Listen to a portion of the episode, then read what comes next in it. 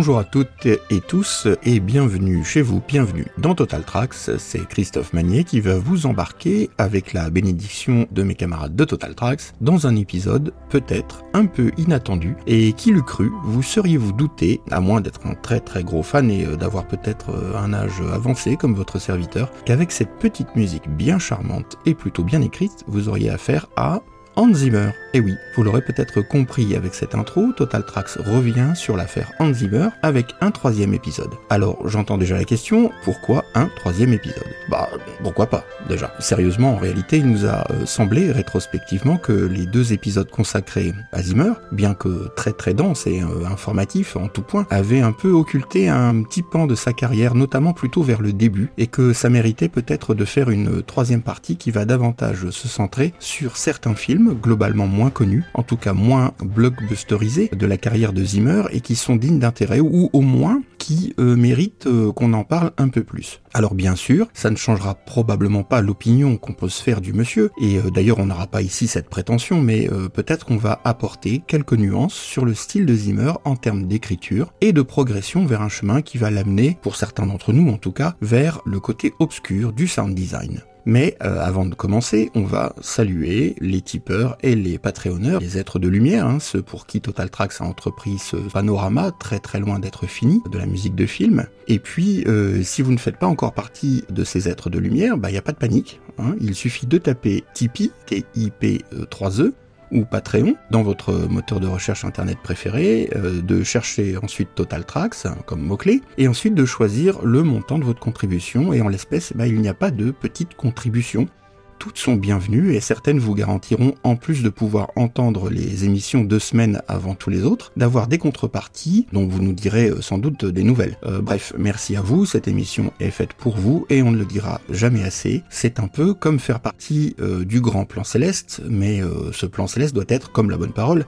apporté au plus grand nombre et pas dans le secret. Et en parlant de secret, on va parler d'un film qui s'appelle Burning Secret, réalisé par Andrew Birkin en 1988. Euh, alors Andrew Birkin, c'est un réalisateur et scénariste à qui on doit le script notamment du Nom de la Rose. Il est aussi responsable du déjà bien moins glorieux euh, The Omen 3, la malédiction finale, et il s'attache ici, dans Burning Secret, à essayer de retranscrire l'atmosphère trouble et le récit initiatique de la la perte de l'innocence enfantine vécue par le jeune héros, s'appelle Edmond, dans le roman éponyme de, l'auteur autrichien euh, Stefan Zweig. Alors l'histoire, c'est donc celle du jeune Edmond, hein, qui souffre d'asthme depuis sa jeune enfance et dont la mère l'emmène faire un séjour dans les Alpes autrichiennes afin de soigner sa maladie et euh, il y fait euh, la, rencontre d'un baron euh, qui est joué par Klaus Maria Brandauer, un petit peu fantasque et qui semble s'intéresser à lui. Le jeune enfant, Edmond, ravi de cet intérêt pour sa personne, se lie d'amitié avec le baron, mais il déchante un peu vite lorsqu'il apprend que c'était un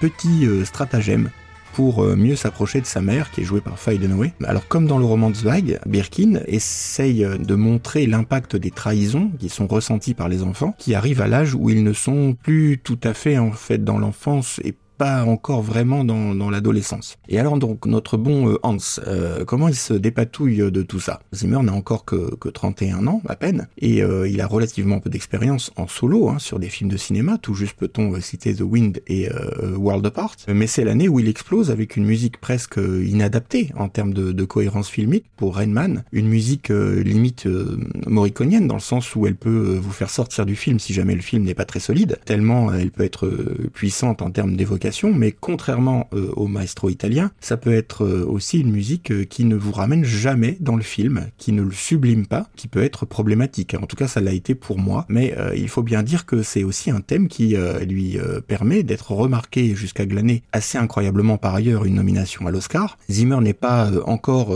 tout à fait sorti du studio où Stanley Myers l'a pris sous son aile, et encore besoin d'être conseillé sur les approches purement musicales. En termes d'écriture, notamment, dès qu'il s'agit d'avoir recours à autre chose que des synthés, il hésite encore à travailler en autonomie. Son sens du besoin musical de certaines scènes, inné au départ, va s'étoffer euh, vraiment euh, petit à petit. Zimmer en est euh, toujours à tenter euh, de respecter le principe euh, morriconien de la couleur à trouver pour le film. C'est une méthode employée par beaucoup de compositeurs avant même l'approche mélodique qui peut parfois arriver bien plus tard dans le processus de création. Et donc il fait le choix d'utiliser la flûte de pan de Richard Harvey, qui est également un compositeur à 16 heures et qui fera d'ailleurs partie de l'énorme écurie zimmerienne par la suite hein, en étant impliqué à divers niveaux dans des projets comme The Da Vinci Code ou Interstellar où il dirige même l'orchestre hein, pour ces deux partitions. Donc voilà, je vais vous laisser avec un petit extrait de Burning Secret où justement vous allez euh, pouvoir admirer la flûte de pan de Richard Harvey.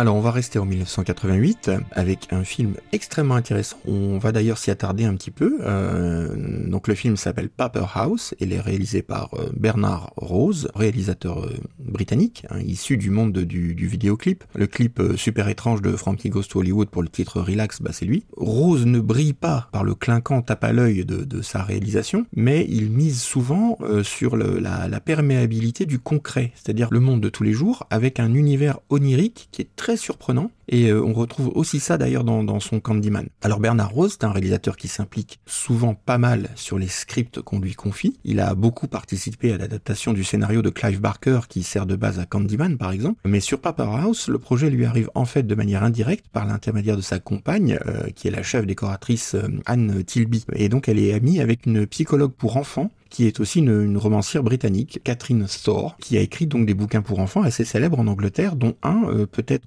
plus mature euh, et, complexe que les autres, et qui s'adresse à des enfants plus âgés, autour de 10 ans, et qui s'appelle euh, Marianne Dreams, donc Marianne Rêve en français, qui a été traduit euh, en, plein de langues, mais apparemment, bizarrement, pas en français. Paper House, c'est donc l'adaptation de ce roman, mais c'est une adaptation qui prend parfois pas mal de liberté avec le livre, notamment vers la fin, mais on va pas spoiler davantage ici. Si vous n'avez pas vu le film, hein, vraiment je vous engage à le voir, c'est plutôt un très bon film qui a reçu d'ailleurs le, grand prix du Festival du film fantastique d'Avoriaz en 1989. Alors Papa c'est un film qui a été réalisé avec un tout petit budget, hein, à peine 2 euh, millions de dollars, hein, même pour l'époque c'est quand même pas énorme, mais qui compense euh, entre guillemets cette faiblesse euh, par un, un, vrai sens de la narration et qui arrive à vous mettre mal à l'aise avec trois bouts de ficelle. Ça parle de quoi? Eh bien c'est l'histoire d'une petite fille de 10 ans qui est jouée par Charlotte Burke qui est excellente, mais euh, dont ce sera bizarrement le seul et unique film qui, après avoir dessiné une maison euh, en haut d'une colline, fait euh, un petit malaise et elle se retrouve projetée dans une sorte de rêve où elle rencontre un petit garçon qui ne peut pas marcher, qui est prisonnier en quelque sorte de la maison et qui lui dit qu'elle ne devrait pas rester là parce que il rôde autour de cette maison un, terrible danger. Mais la petite fille est un petit peu téméraire et elle semble déjà un peu attirée par le garçon. D'ailleurs, le, le film montre habilement plusieurs fois ce que ressentent les enfants autour de cet âge-là, les, tourments qui sont les leurs, coincés entre, euh, entre les deux étapes de leur vie, plus tout à fait des enfants qui jouent à la poupée, mais pas encore des adultes non plus, et d'ailleurs la symbolique du petit garçon enfermé dans la maison, et qui n'a pas l'usage de ses jambes, le montre assez bien. Elle cherche donc à sauver le garçon de, sa condition, et elle décide de, de dessiner son papa, sera lui capable de porter le petit garçon pour le sortir du rêve et l'amener euh, dans la réalité. Sauf que voilà, euh, et c'est là où le film bascule un peu du rêve vers le cauchemar, euh, la petite fille va très vite tomber sur une sorte d'homme entièrement vêtu en sombre, dont on distingue très mal le visage et qui fait un peu office de croque-mitaine, puisque on est finalement dans un rêve. Alors attention, je, vais spoiler un peu pendant quelques secondes, si vous ne voulez pas entendre, hein, bouchez-vous les oreilles pendant une dizaine de secondes. Donc cet homme, c'est bien entendu la représentation du papa de la petite fille, mais alors pourquoi ce personnage semble si inquiétant? Bah, C'est là où tout l'attirail de la psychologie enfantine se met en place, même si euh, depuis le début il y a pas mal d'indices métaphoriques de cela, le, papa est parti de la maison familiale, et comme elle estime qu'il les a abandonnés quelque part, elle et sa maman, il est donc dans le rêve un personnage inquiétant, voire, euh, voire même méchant. Alors pour la musique, euh, Bernard Rose avait eu l'idée d'utiliser un des morceaux euh, du Requiem de Forêt, hein, le Sanctus, ce qui a donné la, tonalité générale pour Zimmer. Donc Zimmer, petit à petit, prend confiance euh, en lui et euh, commence à créer des mélodies et plus seulement des sons d'ambiance synthétique. C'est un peu le point de départ de ce troisième épisode que nous avons voulu faire, car il est apparu clairement que c'est à partir de 88-89, donc juste après l'énorme succès du film Rainman, que Zimmer essaie de faire de la musique avec des thèmes et non plus seulement des motifs. Il utilise beaucoup de réverbération dans ce score, mais ce qui fait sens, particulièrement dans les scènes oniriques où on nous présente souvent de grandes pièces de la maison, un peu vides, et Zimmer rend très bien cet aspect par son travail sur le son. Alors certes, il y a des facilités de texture atmosphérique, hein, notamment pour les passages à caractère effrayant comme ici, avec des voix chuchotantes et des bruits de gouttes d'eau qui tombent dans une flaque, pour figurer euh, encore une fois euh, l'idée du vide.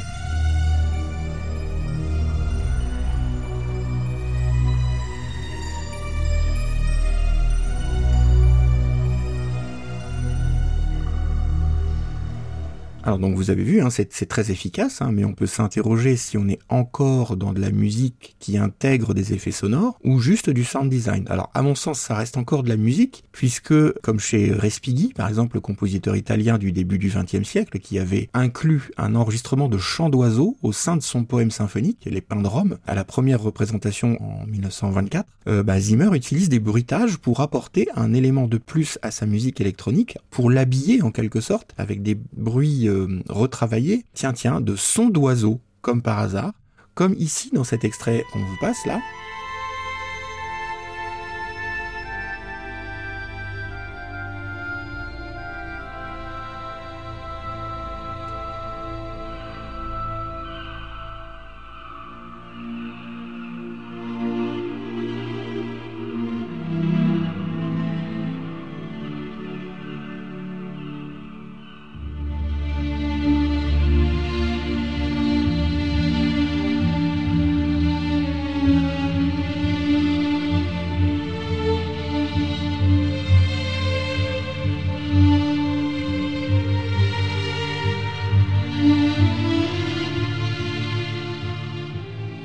Les oiseaux symbolisent bien entendu la liberté ou plus précisément la volonté d'émancipation de tous les jeunes ados. Et alors on entend même un hélicoptère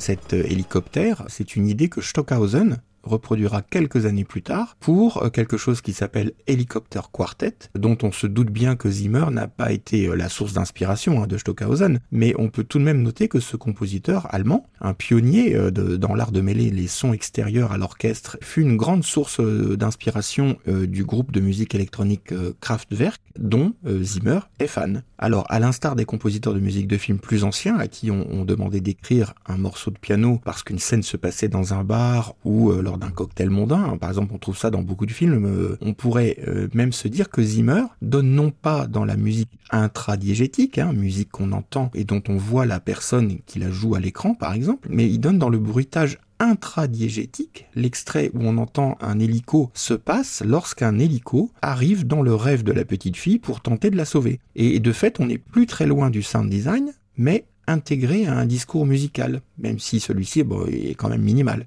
et c'est ce qui sévira bien plus tard en étant beaucoup moins subtil chez Zimmer et qui finira par remplacer presque complètement le discours musical euh, minimaliste. Alors le film à l'époque n'a pas très bien fonctionné en salle, hein. les producteurs décidèrent de ne pas le distribuer à l'international dans un premier temps. Bernard Rose d'ailleurs ne, les en blâme pas, hein, parce que hum, dans une interview qu'il avait donnée, il disait que c'était finalement compréhensible, puisque une fois le film terminé, à, sa propre vision, hein, il s'est demandé qui pourrait bien être la cible de son film. Alors bien évidemment la réponse est un petit peu tordue, puisque le film n'est ni tout à fait un conte pour enfants, ni totalement un film d'horreur, euh, et que son film traite du passage difficile de l'enfance à l'adolescence, il ne peut donc euh, pas vraiment parler ni aux enfants, pour son caractère complexe et puis euh, les quelques scènes assez effrayantes, ni aux ados qui veulent à tout prix s'éloigner de l'image qu'on leur renvoie sans cesse de l'enfant qui grandit. C'est peut-être plus un film pour les adultes, mais qui, eux, considéreraient que pour un film d'épouvante, bah, il, est pas assez corsé. Alors personnellement, moi je me souviens l'avoir vu sur Canal+, j'en ai gardé un, souvenir très très fort, parce que j'avais l'impression de n'avoir jamais vu un film comme celui-là, hein, qui possède une atmosphère euh, très très étrange, ni complètement mélancolique, ni complètement malsaine, et euh, une patte visuelle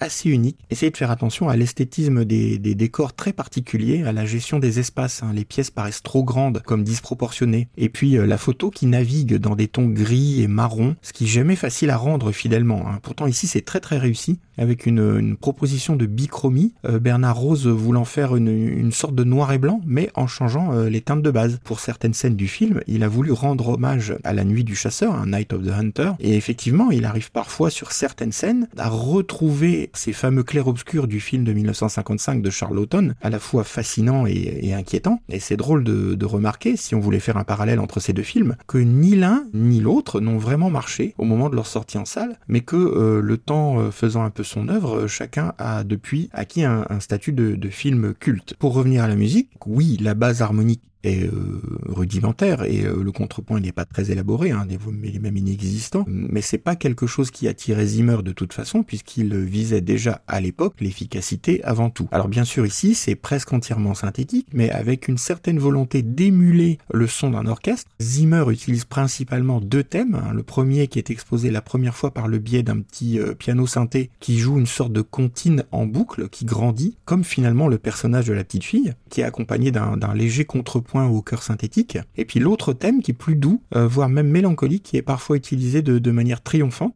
Et on ne peut pas dire que c'est pas efficacement produit. Je vous laisse donc, euh, pour ceux qui ne le connaîtraient pas, découvrir un, petit extrait qui rassemble les deux euh, principaux thèmes de Paper House. Et encore une fois, je ne vous saurais trop recommander de regarder cet excellent film de Bernard Rose.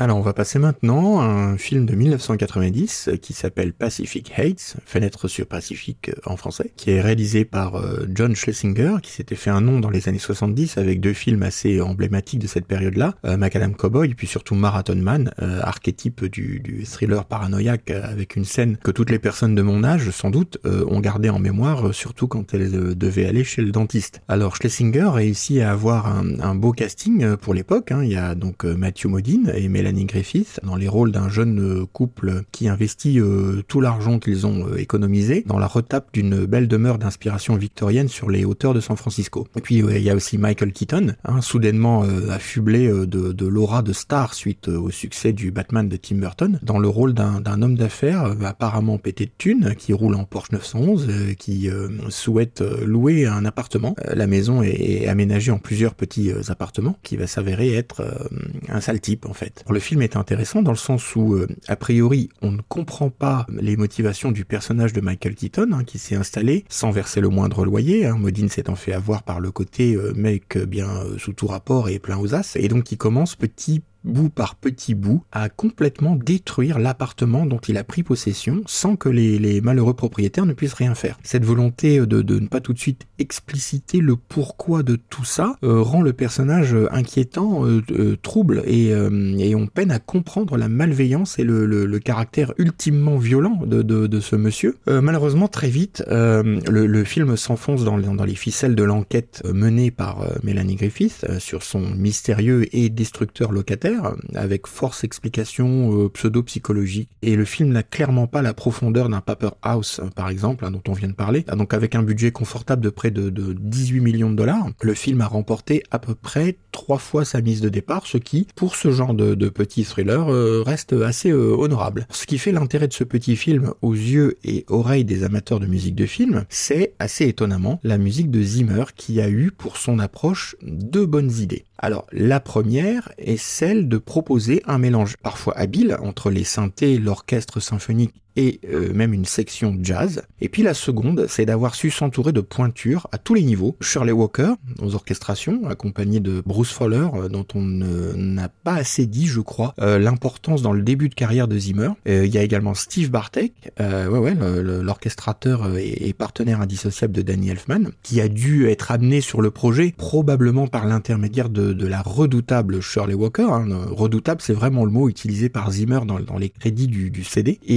Shirley Walker euh, officie également ici à la, direction d'orchestre. Ensuite, on a le regretté Mike Lang, un pianiste incontournable d'Hollywood, qui est intervenu sur des partitions de John Williams, par exemple. Il y a aussi euh, Gene Cipriano hein, au saxophone. Alors oui, oui, hein, le Cipriano, celui qui a qui a euh, joué pour Fielding, le grand Chiffrine. Il y a Chuck Domanico à la basse, hein, le même qui a bossé avec des, petits noms comme Henry Mancini, Art Pepper, Chet Baker, Barbara Streisand, Frank Sinatra. Et euh, on a donc là le, gratin des musiciens de studio et de jazz, avec en plus les vocalises euh, admirablement euh, blues et, profondes de Carmen Twilly. Alors la voix qui chante Circle of Life dans le, dans le Roi Lion, bah c'est elle. Et il faut bien dire que ça ferait se cacher dans un trou de souris toutes les apprenties chanteuses d'aujourd'hui. Et par-dessus tout ça, Zimmer a écrit ce qui reste, à mes oreilles en tout cas, deux de ses meilleurs thèmes, pas du tout bas du front et même par instant c'est carrément subtil, aussi bien pour le thème au piano, hein, qui illustre le couple dans son versant tranquille, que pour celui plus orienté action, ce qui rend euh, assez bien compte de l'atmosphère générale schizophrénique hein, et angoissante du, film. Euh, l'album, sorti euh, à l'époque chez Varese, que personnellement j'ai écouté en boucle et que j'écoute encore aujourd'hui, parce que je pense que c'est sans doute son meilleur travail à ce jour, donc cet album regroupe la quasi-totalité du score entendu dans le film, mais arrangé sous forme de quatre suites plus ou moins longues, oscillant entre 7 et 12 minutes, sans se soucier véritablement de l'ordre des morceaux dans le film, ce qui fait euh, une expérience d'écoute qui est très plaisante, notamment dans, l'impressionnant morceau intitulé Part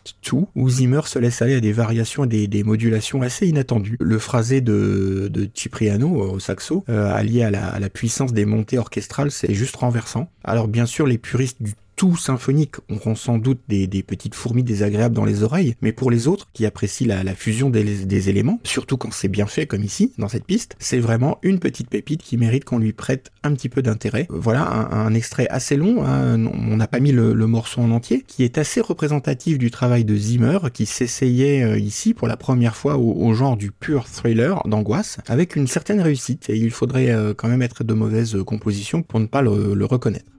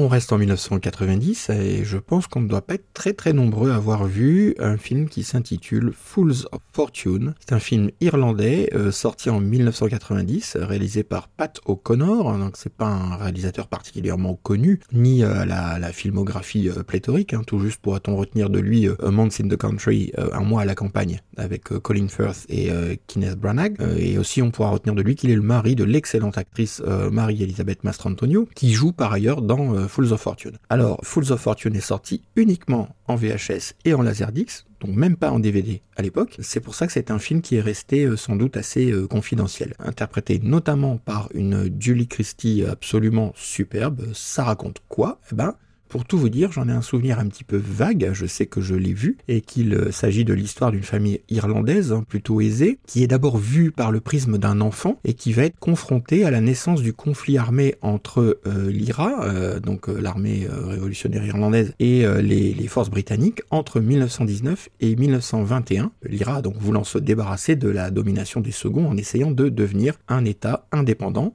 mais par la force. Le film s'embourbe rapidement, euh, dans mon souvenir, dans, des flashbacks euh, qui perdent le spectateur et qui euh, tentent d'expliquer comment l'enfant est devenu un adulte un peu perdu, qui a vu sous ses yeux l'assassinat de son père et de ses deux sœurs, et puis les implications psychologiques sont assez mal définies, le film repose fort maladroitement sur un pan qui est finalement assez méconnu de l'histoire européenne, hein, qui pourtant explique encore aujourd'hui bien des tensions entre le Royaume-Uni et l'Irlande, sur fond d'intolérance religieuse entre les catholiques et les protestants j'ai pas trouvé d'infos tangibles sur pourquoi Zimmer s'est retrouvé sur ce film, hein, probablement parce qu'il travaille encore avec Stanley Meyers à Londres. En, tout état de cause, Zimmer travaille sur le film, s'attache les services d'un compositeur irlandais pour faire les orchestrations. Alors pourquoi ne pas être allé chercher ce compositeur euh, dès le départ? Il faudrait peut-être le demander au réalisateur. Ce compositeur s'appelle Fiachra Trench, qui avait déjà un petit peu bossé euh, avec Zimmer sur les premiers scores comme euh, The Fruit Machine ou Diamond Skulls. Il faisait les arrangements de cordes pour le, groupe irlandais punk rock The Pogs, ou encore le chanteur Van Morrison. Hein. tout le monde se souvient de la chanson My Brown Eyed Girl. Et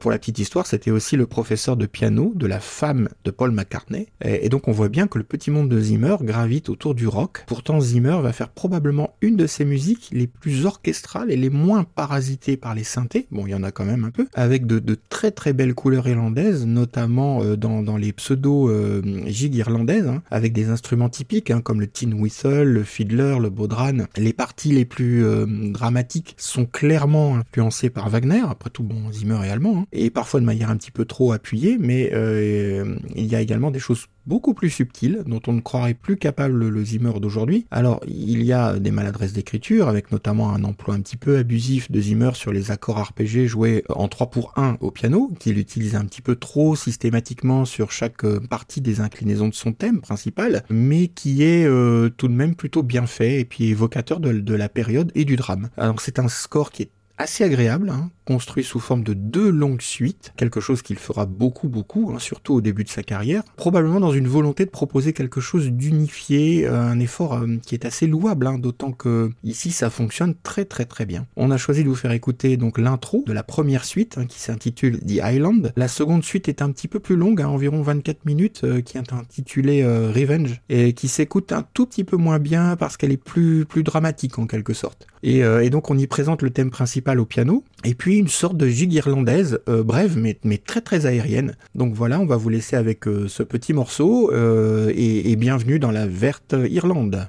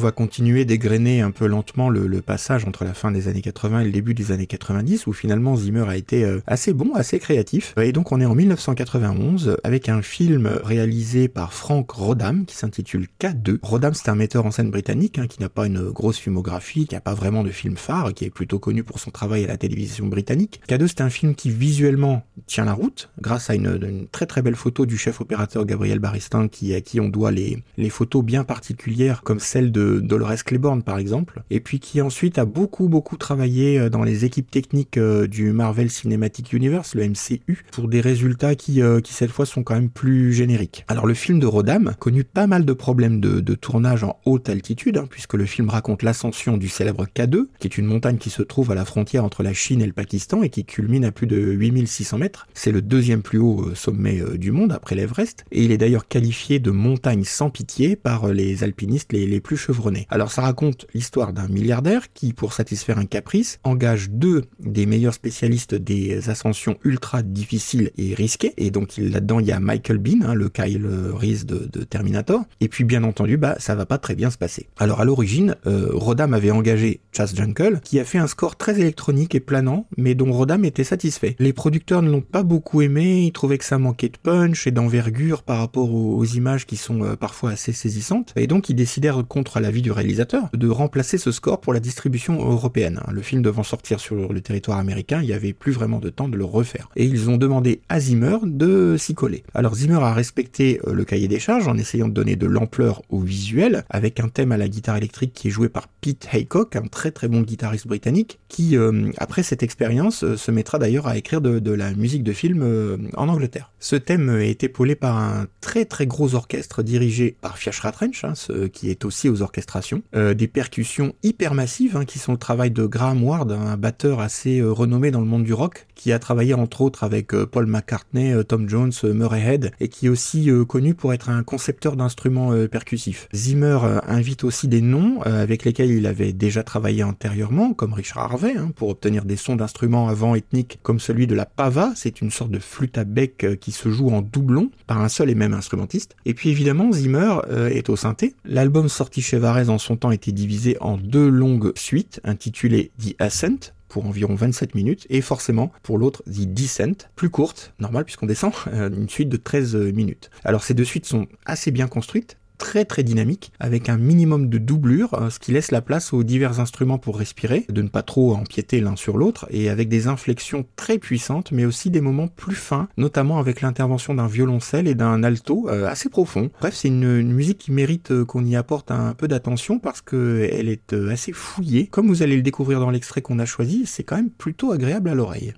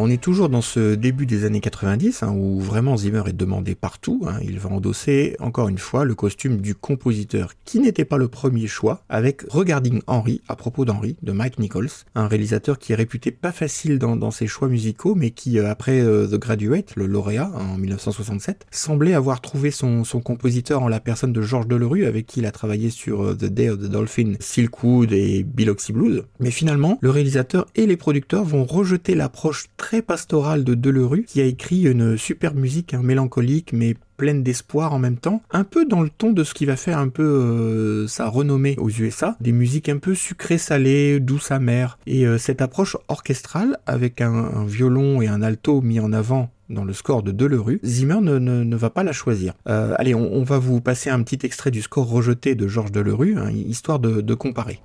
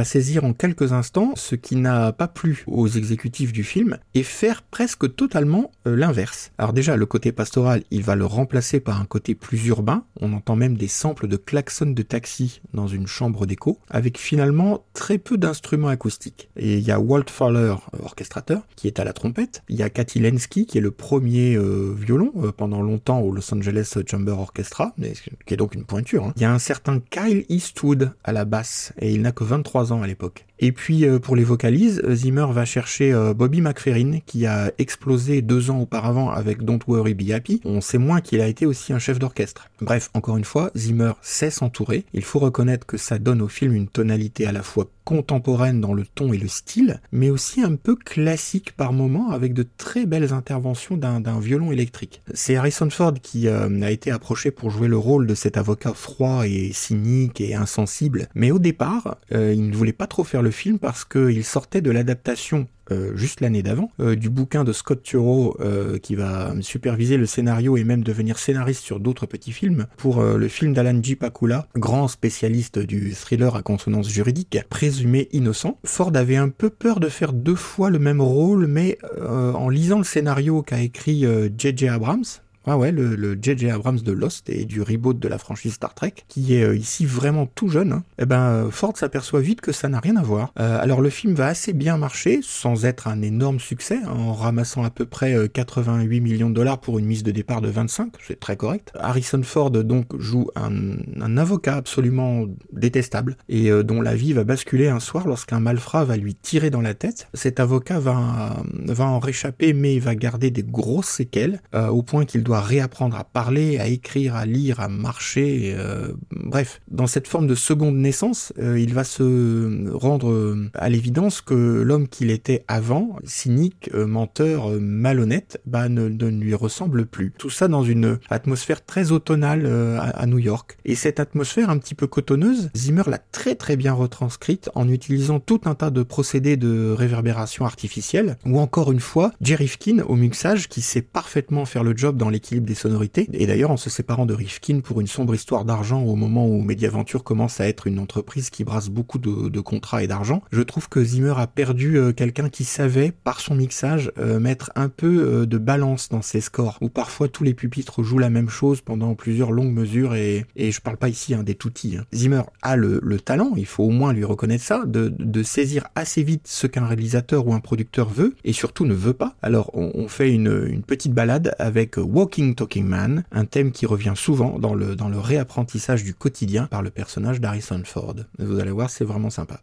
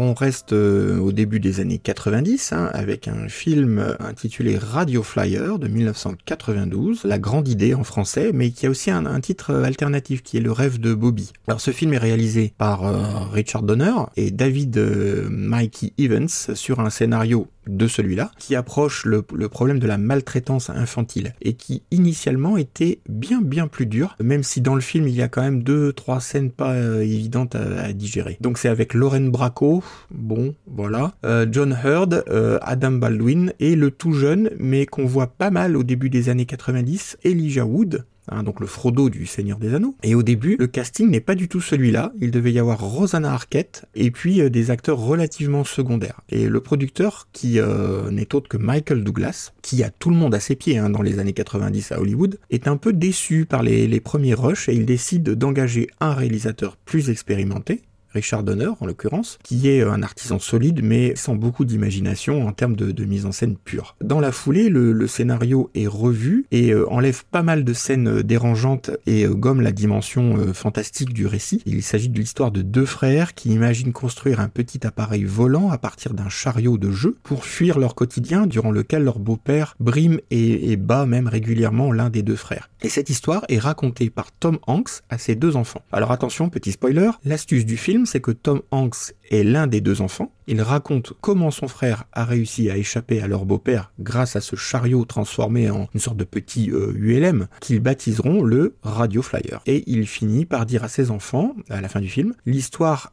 est dans l'esprit de celui qui la raconte et la vérité se cache dans la façon de raconter cette histoire. Ce qui, à bien des égards, hein, constitue une fin ambiguë sur la part de vérité dans l'histoire qui nous est contée. Alors la partition de Zimmer dans tout ça, ben, c'est carrément un de ses scores les plus réussis, où le mélange orchestre et synthé est extrêmement bien dosé, encore une fois par Jerry Fkin, hein, qu'on trouvait aussi sur Pacific Heights, et qui a aussi une sacrée euh, tenue sonore, avec une ribambelle de bois qui virevolte, qu'on n'entendra plus jamais chez Zimmer dans une telle proportion, une voix d'enfant, euh, il y a aussi de l'harmonica, de la flûte de pan, euh, des tas de claviers bien sûr, des vraies cordes, des vrais cuivres. Bref, je pense que le fait que ce soit si agréable, que ça sonne si bien, on le doit aussi à l'immense Shirley Walker qui œuvre encore ici aux orchestrations. Zimmer pour la production du CD qui était sorti chez Big Screen Music, hein, les plus âgés d'entre nous se rappelleront à quel point les CD de ce label étaient mal distribués et pas faciles à trouver. Zimmer avait découpé les 30 minutes de score, il y, en a guère plus dans le film hein, que j'ai revu, en trois euh, suites plutôt bien pensé pour l'écoute euh, isolée, ce qui en fait une partition euh, très agréable avec des transitions assez fluides. Bref, c'est un CD qu'on peut encore trouver à un prix raisonnable. Hein. Si vous ne l'avez pas dans votre collection, je vous engage à essayer de le récupérer. De mon point de vue, c'est une des toutes euh, meilleures partitions de, de, Zimmer. Je crois que vous allez pouvoir en juger avec,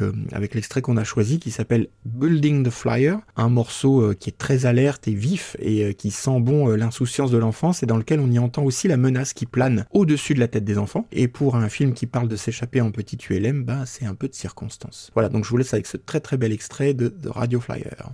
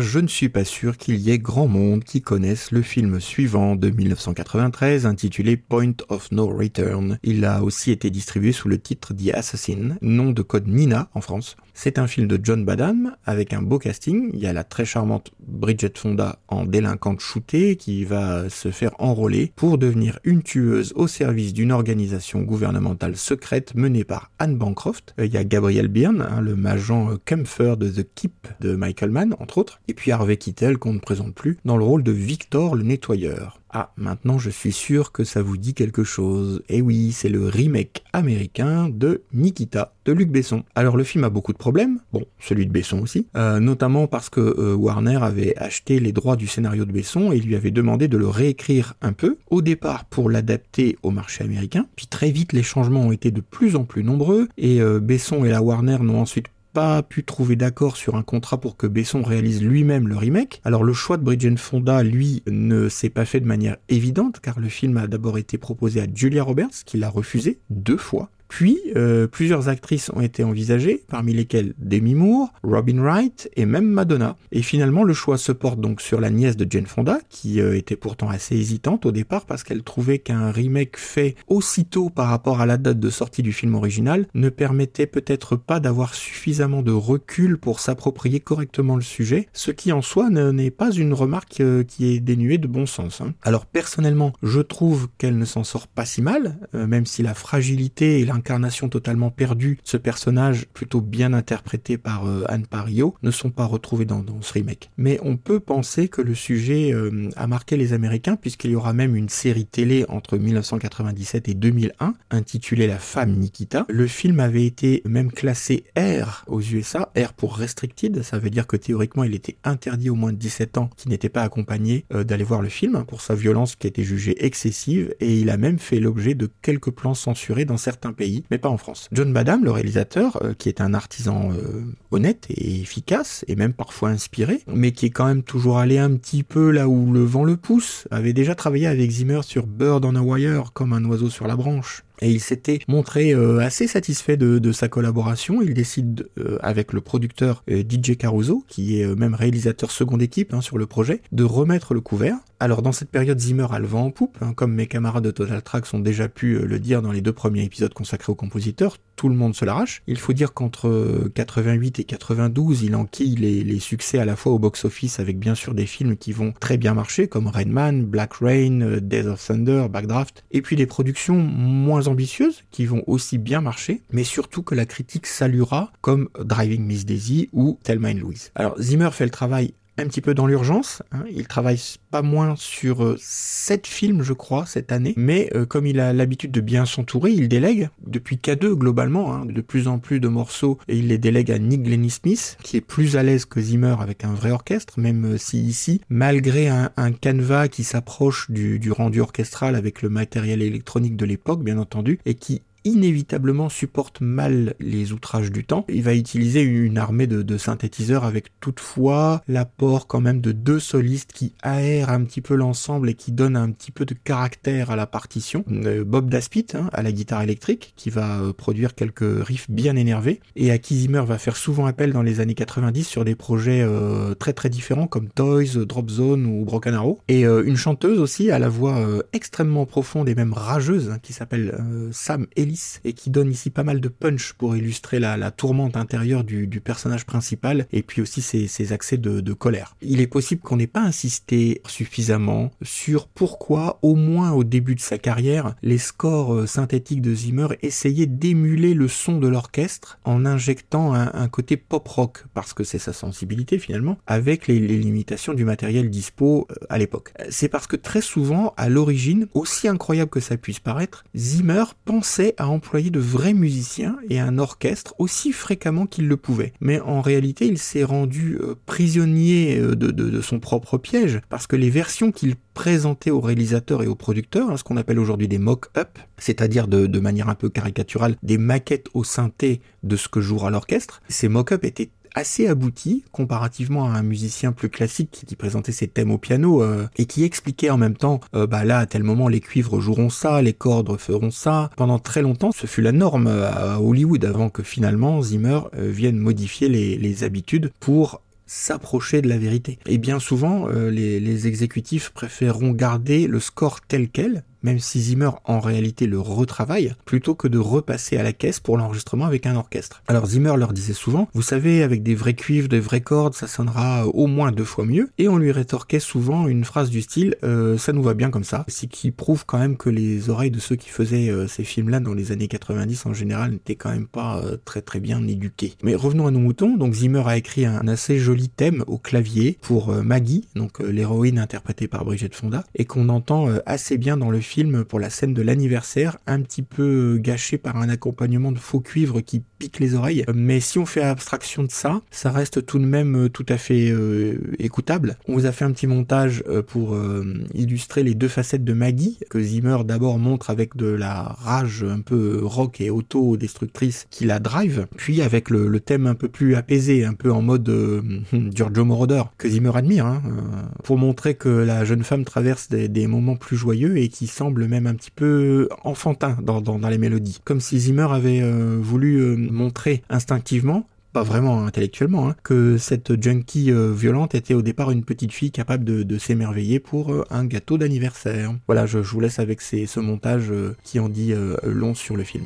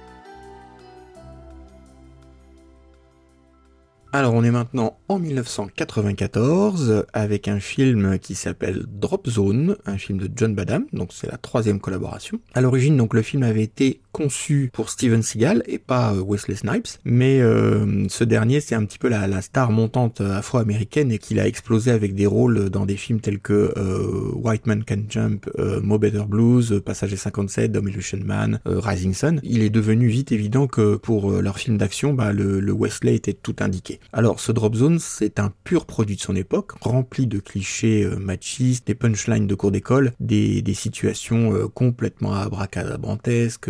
Ça devient rapidement inintéressant, malgré quelques bonnes scènes de voltige, le tout donnant l'impression d'une sorte de téléfilm mais avec de l'argent. Alors au milieu des années 90, il y a une sorte de mode des films dont le scénario tient sur un ticket de caisse, hein, et pas quand vous faites les courses du mois, hein, juste quand vous allez à la supérette du coin parce qu'il vous manque une bouteille de lait. Et en plus de ça, bah, le, le, point de départ est souvent bien risible et le développement il est complètement absurde. Alors Zimmer sent bien euh, déjà depuis un petit moment qu'il ne s'en sort plus. L'idée de déménager pour avoir un local plus grand et y caser tous ses collaborateurs commence à germer. Et d'ailleurs en 1994-1995, c'est l'époque où Mediaventure quitte le centre-ville pour aller sur euh, Santa Monica, où il a investi énormément d'argent dans un building euh, plus spacieux qui deviendra euh, plus tard RCP, donc Remote Control Production, et où euh, Zimmer change ses banques sonores en investissant dans de nouveaux samples et une tonne de matériel, mais bon là il y avait un deal avec Roland et Yamaha entre autres, donc c'était plus simple, et il passe des jours sans dormir pour tester le matériel, le pousser dans ses derniers retranchements, car euh, bah, s'il y a bien un truc qu'on peut admettre chez euh, le Zimmer de l'époque, c'est qu'il ne compte pas son temps, hein. c'est un gros bosseur qui est passionné de technologie sonore. Alors pourquoi on vous parle de Drop Zone Parce que c'est un de ses premiers scores qu'il fait directement sur ses ordinateurs, sans passer par un éditeur de partition. Il mixe toutes les pistes avec Jerry Fkin,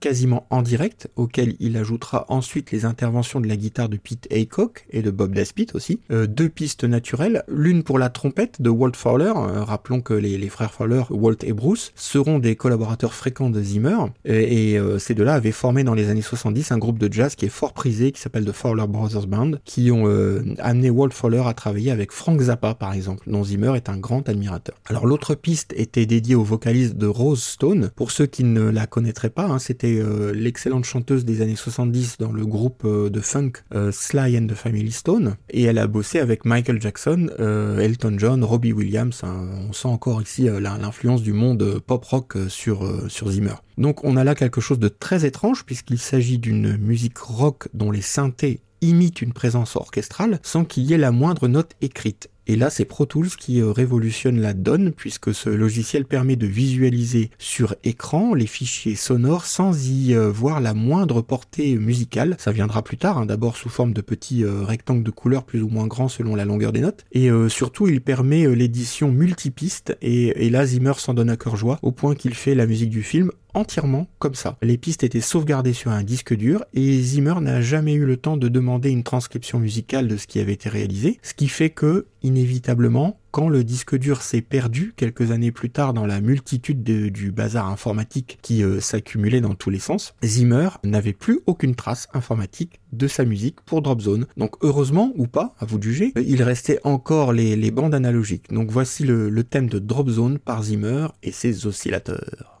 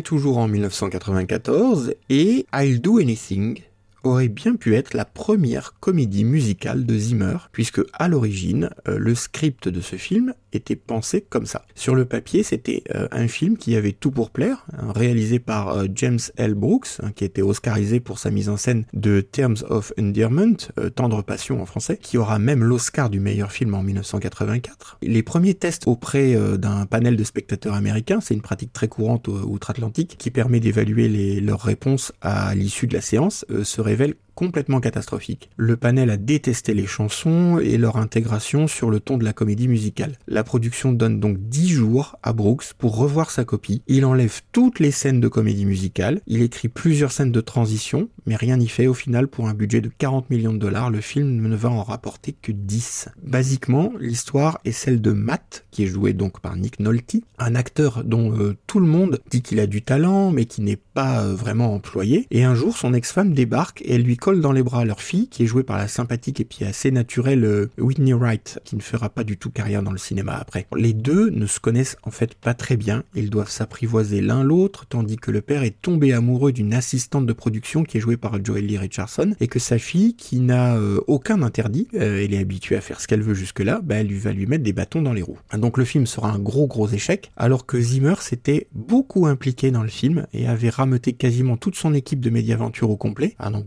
Nick Glennie Smith, Lad McIntosh, Suzette Moriarty, ce sont des noms qui reviendront euh, souvent plus tard dans le, partage des crédits aux orchestrations. Et on peut même noter la présence de Mark Mancina, qui avait déjà bossé avec Zimmer sur True Romance, et qui euh, était dans l'équipe des assistants sur The Lion King, et qui vient d'avoir un très gros succès en composant la musique de Speed de Yann de Bont. Alors sur I'll Do Anything, Zimmer se fend de, de très joli thème, plutôt finement orchestré, et euh, il fait appel à de nombreux solistes, notamment au niveau des bois et des cuivres, avec bien entendu les frères Fowler à la trompette et au saxophone, et des pointures comme Phil Ayling au hautbois, qui est employé par John Williams sur The Terminal par exemple, ça complète quand même bien le, CV, ou euh, même le regretté Mike Lang au piano. Alors c'est un album qui était sorti chez Varese, conçu encore une fois sous forme de suite orchestrale, avec des inflexions jazz et blues, donc il y a quatre suites qui portent chacun le prénom d'un des protagonistes principaux du film. C'est plutôt un score réussi qui s'écoute euh, finalement assez facilement, avec quelques bonnes idées thématiques. Un CD que je vous recommande, d'autant qu'on peut encore le trouver relativement simplement et pour pas trop cher. Ce qui, à mesure qu'on s'achemine vers le tout des maths, risque d'être le moins en moins le cas dans quelques années. Je vous laisse donc avec un extrait de I'll Do Anything.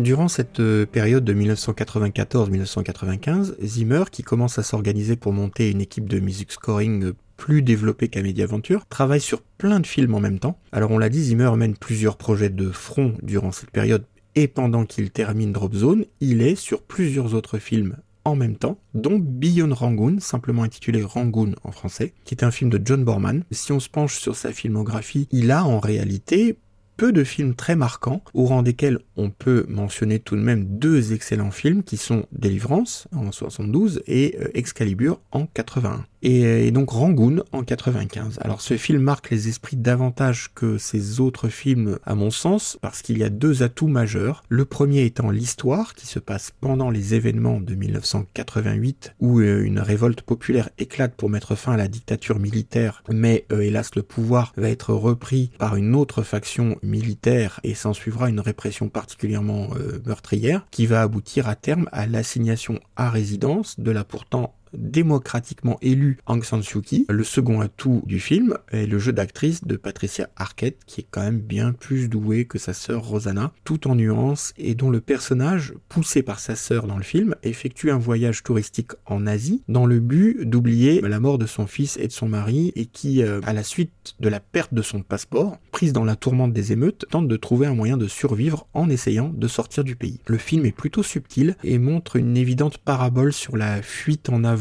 et sur l'instinct de survie qui reste toujours enfoui quelque part en soi même quand on est au fond du trou. En tout cas, Borman a bien fait de choisir euh, Patricia Arquette, lui qui avait au début hésité entre elle et Meg Ryan, Meryl Streep, Michelle Pfeiffer et Jodie Foster, rien que ça. Elle s'y révèle touchante de fragilité dans le rôle d'une femme qui est un peu ballottée, comme un fétu de paille au gré des événements sur lesquels elle n'a aucune emprise, et ça fait écho au vide de sa vie personnelle. Rangoon n'est sans doute pas un film majeur, mais c'est un film qui est quand même très maîtrisé, qui ne s'éparpille pas, qui contient quelques scènes assez fortes réalisées par quelqu'un qui a un sens esthétique euh, quand même assez prononcé. Alors à sa sortie, les critiques ont relativement bien accueilli le film et certains mentionnaient même euh, au-delà de la beauté des paysages et de la dénonciation de ce qui s'apparentait à l'époque euh, à un génocide, la musique de Zimmer pour ses vertus dépaysantes et efficaces à l'image. Alors c'est un point qu'on pourrait difficilement contester, c'est vrai, d'autant que Zimmer retourne à, un mélange synthé-orchestre qui est plutôt bien dosé. On retrouve encore une fois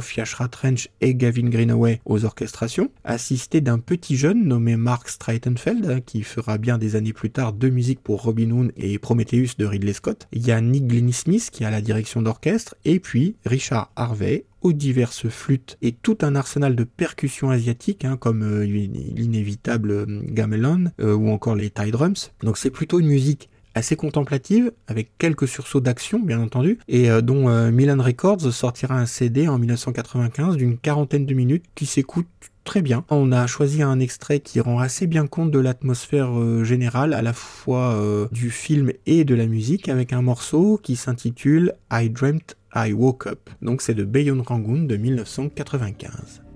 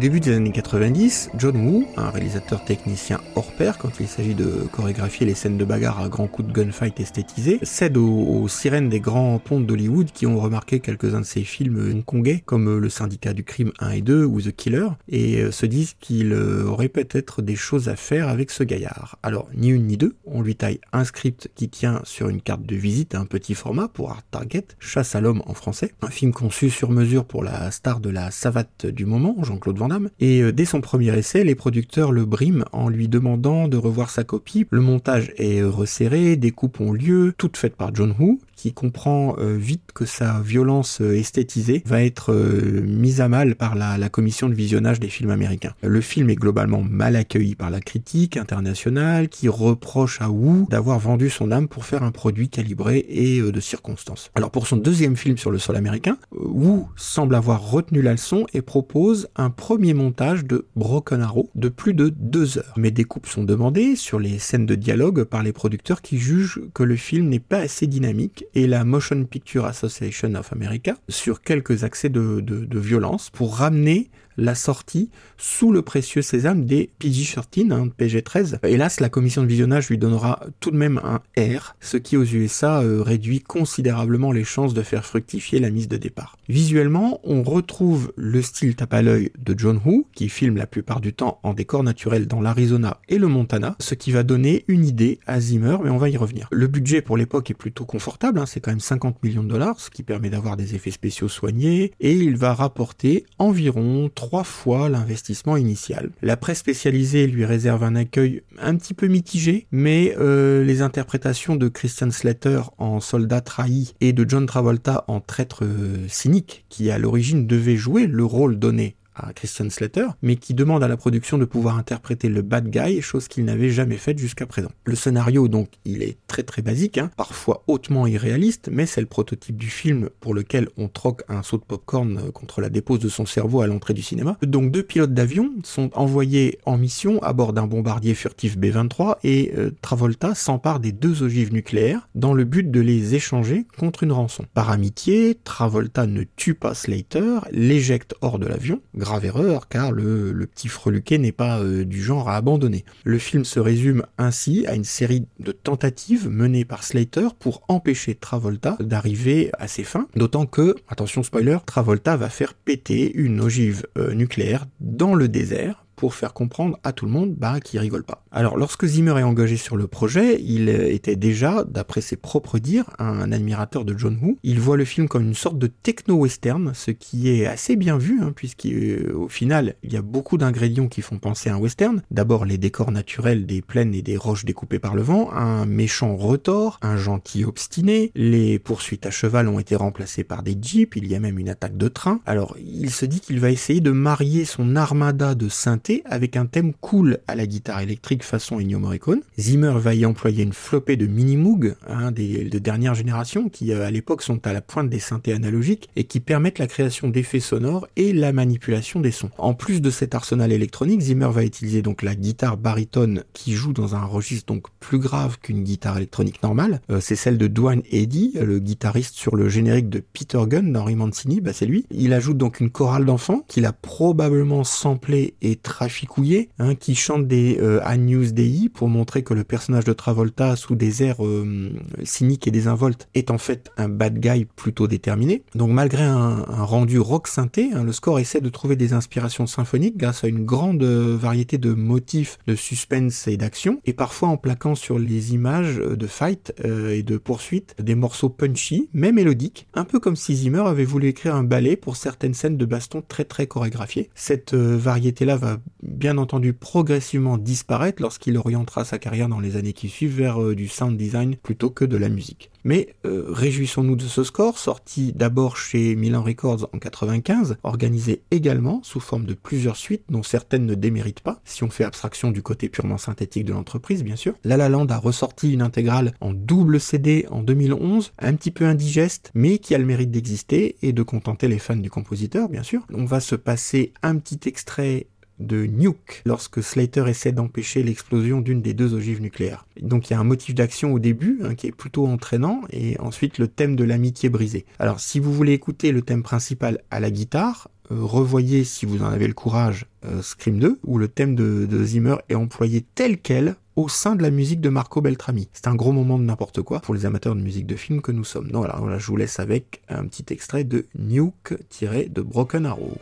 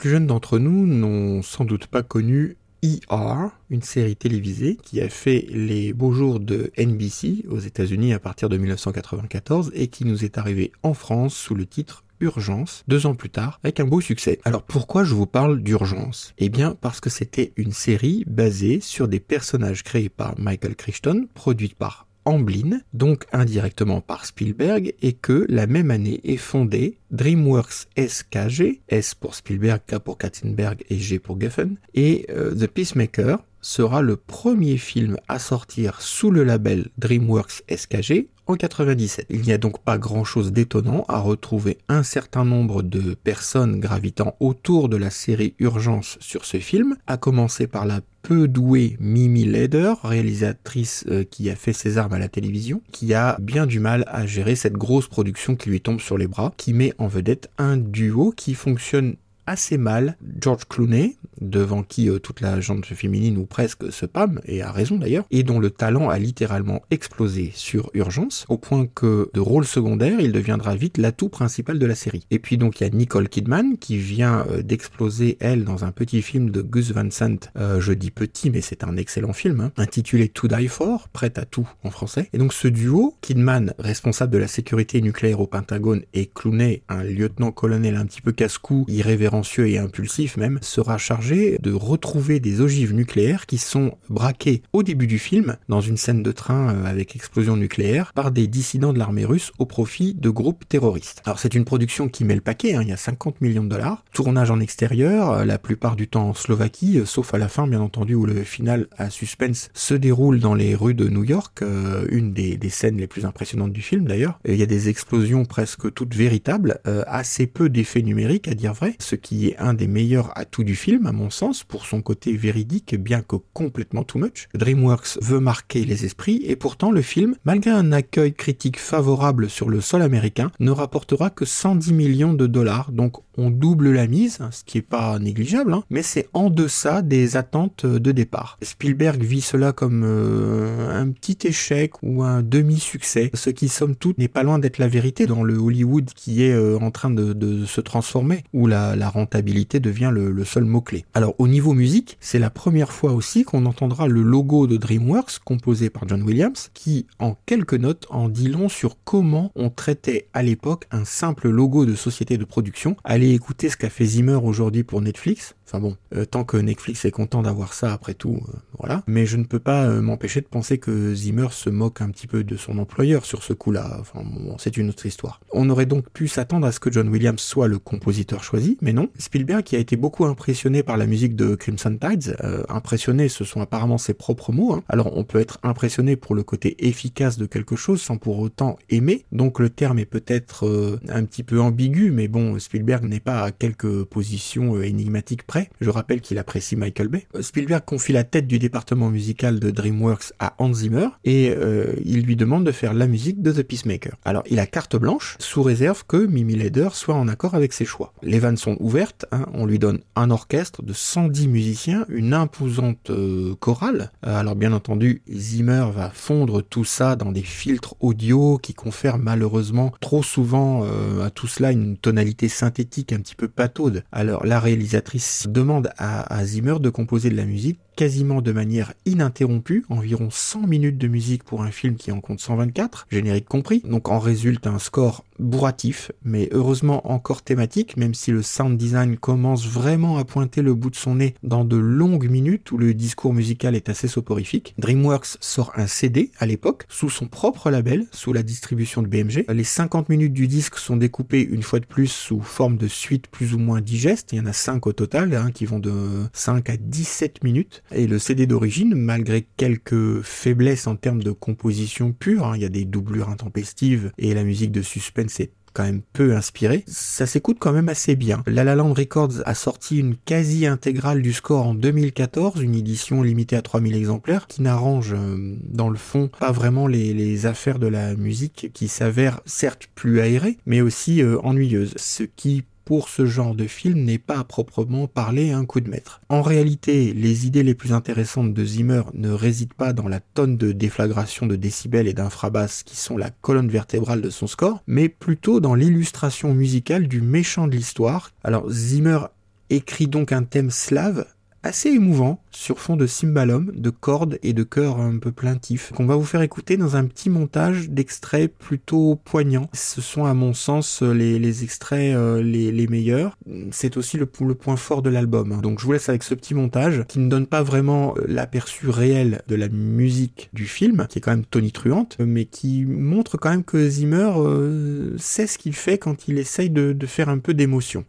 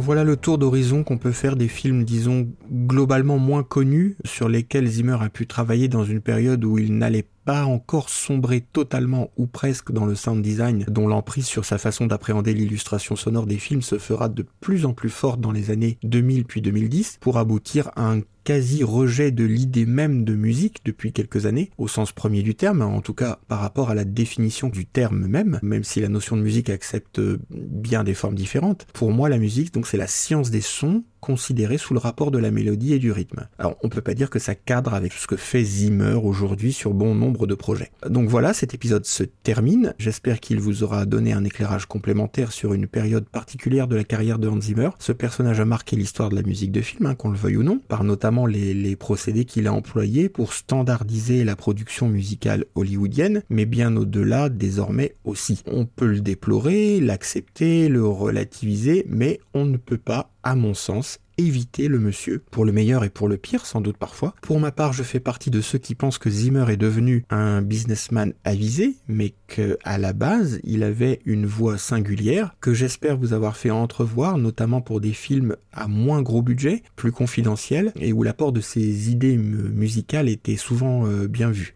On va se quitter sur un morceau qui est peu connu dans la carrière de Zimmer pour un documentaire de 98 qui a gagné un Oscar l'année suivante, en 1999, et qui s'appelle The Last Days, produit par Steven Spielberg. Au nom de Total Tracks, donc je remercie chaleureusement tous les auditeurs de ce podcast et en particulier nos généreux bienfaiteurs, nos êtres de lumière sans qui tout ceci serait difficilement réalisable. Si vous écoutez ce podcast et que vous aussi vous vous demandez comment devenir un être de lumière pour bénéficier des podcasts environ deux à trois semaines avant tout le monde, pour bénéficier de contreparties selon vos capacités de donateur, pour accéder au Discord de Total Tracks où une communauté euh, grandissante hein, se, se refile les bons pour dénicher tel ou tel score qui manque à votre collection ou que vous voudriez écouter, pour alimenter des discussions euh, qui sont riches en informations, en opinions, en humour, il vous suffit de vous rendre sur tipeee.com ou patreon.com, de taper le mot-clé Total Tracks dans le moteur de recherche et de contribuer selon votre envie ou vos capacités. On le répète, ces podcasts sont faits pour vous. L'équipe de Total Tracks étudie toutes les propositions qui sont faites. Et vu l'immense richesse de, la musique de film, on pourra partager et faire connaître notre passion pendant encore bien bien bien longtemps. Et c'est tant mieux. Et puis on rappelle que Total Tracks va faire aboutir un projet dont beaucoup d'entre nous rêvaient depuis très longtemps, un livre en français sur Jerry Goldsmith, écrit par Yves Desrichard en collaboration avec Graphic Jumi, sous l'œil attentif du professeur Desbrosses, avec une couverture qui en jette, signée du maître David, notre artiste néoclassique à nous. À l'heure où vous entendrez ce podcast, je pense que la campagne de financement participatif sur KissKissBankBank sera peut-être terminée. On ne peut pas terminer ce podcast sans désormais le traditionnel coup d'œil et euh, d'oreille à ce qui passe au moment de l'enregistrement sur la meilleure web radio de musique de film du monde, lagrandeévasion.fr, tout attaché. C'est une web radio gratuite, hein, je crois qu'on ne le dit pas assez souvent, qui vous fera découvrir des petits trésors, des grandes musiques euh, ultra connues aux partitions euh, plus confidentielles des choses beaucoup plus euh, déjantées. Et donc en ce moment passe sur lagrandeévasion.fr, eh ben, c'est Jurassic World Fallen Kingdom de Michael Giacchino